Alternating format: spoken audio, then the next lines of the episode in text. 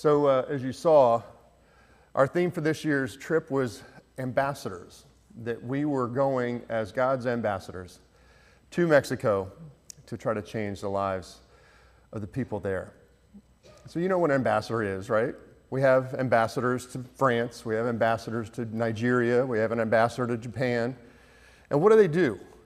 The ambassador goes somewhere else representing the country and the people and the leadership of the country that they are from. We did the same thing. We offered ourselves as usable hands and feet on God's behalf to go down and to provide a different life for 15 families. As you could see in some of those pictures, it's pretty staggering to see what they were living in before we arrived. Most of them somewhere about a five or six foot by five or six foot shanty shack of some kind. You know, whatever lumber or wood or scraps they could find around, they use those to put together for a wall and throw a tarp over the roof, have a sheet hanging in the doorway for a little privacy, and a dirt floor. A lot of times they'll have one mattress and they'll bring that mattress down at night for everyone in the family to sleep on, head to toe, back and forth. And then in the morning they'll stand that mattress back up so they have room to, to get dressed and do what they need to do. And because the students were willing to show up, part of my challenge to them as we worked our way through the week was we have no idea what it meant for those families to have us come down physically and to show up and to be willing to work for them on behalf of someone else. I challenge them also, besides just showing up, that, that don't be restrained. Don't leave wishing you had an opportunity or you had seized an opportunity that you had that week to hug the mom, to play with the kid, to listen to the dad's story, to find out where they came from and why they're here.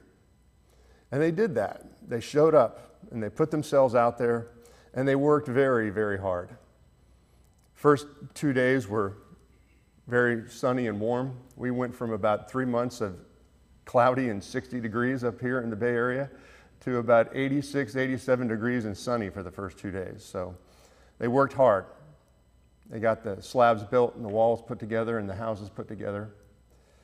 And it was amazing to see the impact that it had on those families. Story of a, one of the little girls walked into the, on the third day, you have your walls up and your roof on, and it's just getting everything ready to put stucco on on the last day. And so it, it looks like a structure starting to take place. And so a lot of times the teams will eat their lunch inside the house and invite the family to come in and everything. And one little girl, about three or four years old, was sitting in one side of the house. And she just said, I get to stay here? This is where I can go to sleep tomorrow? Those kind of changes. One of the last things that happens when you build the houses is a lot of people within our church sew curtains for us to take down. Ann Lynn is a wonderful sponsor of that part of the trip. So we get to hang a rod over the, the two windows and hang curtains. And I was doing that in a couple houses on the last day, and, and the mom came in. Curtains. She played with them, arranged them. She'd never had curtains before. Something simple like that. One of the really cool things about going down and offering ourselves to serve others in God's name is that it changes us as well. Everyone that goes on the trip, for whatever reason they go for, always come back different than the way they came. Because when we do offer ourselves in God's service, He'll use us. And he'll change people's lives, but in the midst of it, he'll change you too. And I think everybody that went would signify that.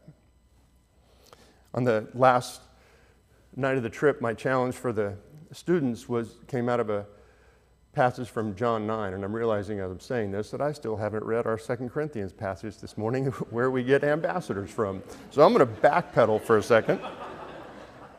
and if you want to join me, it's in the bulletin, but it's from Second Corinthians chapter 5.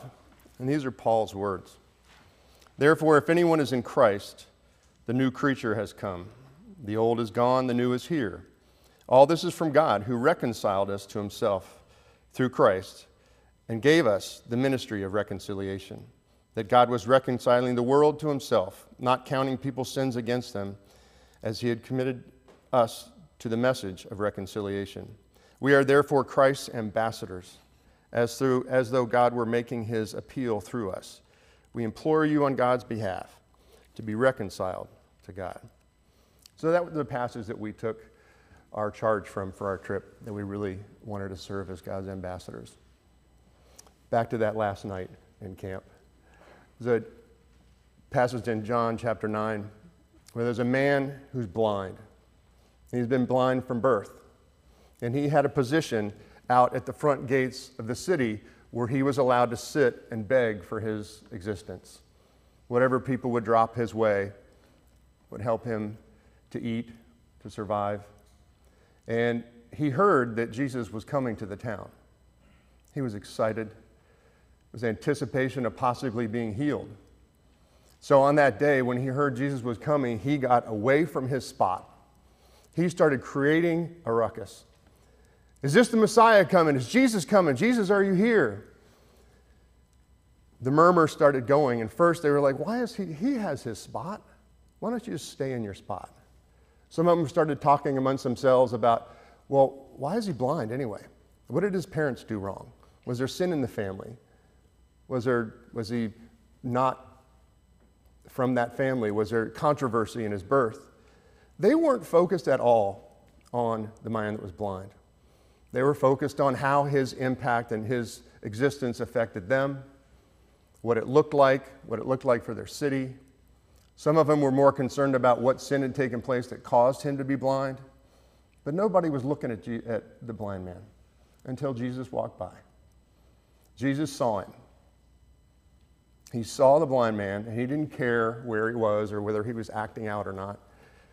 He didn't care about the man's past, how he got to be where he was, what decisions were made that left him where he was. He saw him, and he healed him. The blind man went around yelling and screaming to Jesus' praises. I once was blind and now I can see. We have blind people like that.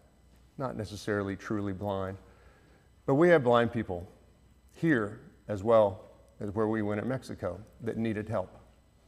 My challenge for all of us this morning is if we, as we leave this place, be honest with yourself. I had to be honest with myself, and I told the students this too. I've got some blind people in my life. One of them sits at the corner of Harrison when you get off of 580. A couple of them sit out in front of Safeway. There's another one over by a park.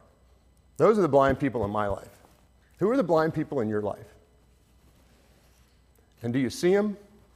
Do you acknowledge them? Do we judge them for why they're there? Do we wonder what decisions they were made that put them there? Are we concerned about the way that looks in our community? Or do we just see them and want to acknowledge them and want to serve them in any way we can? I hope you guys can see the blind people around us. And remember that whether we have a t shirt that says it on or not, we are Christ's ambassadors in everywhere we go, and everything we do, and all the people that we interact with. I pray that you'll be an ambassador going forward. Amen.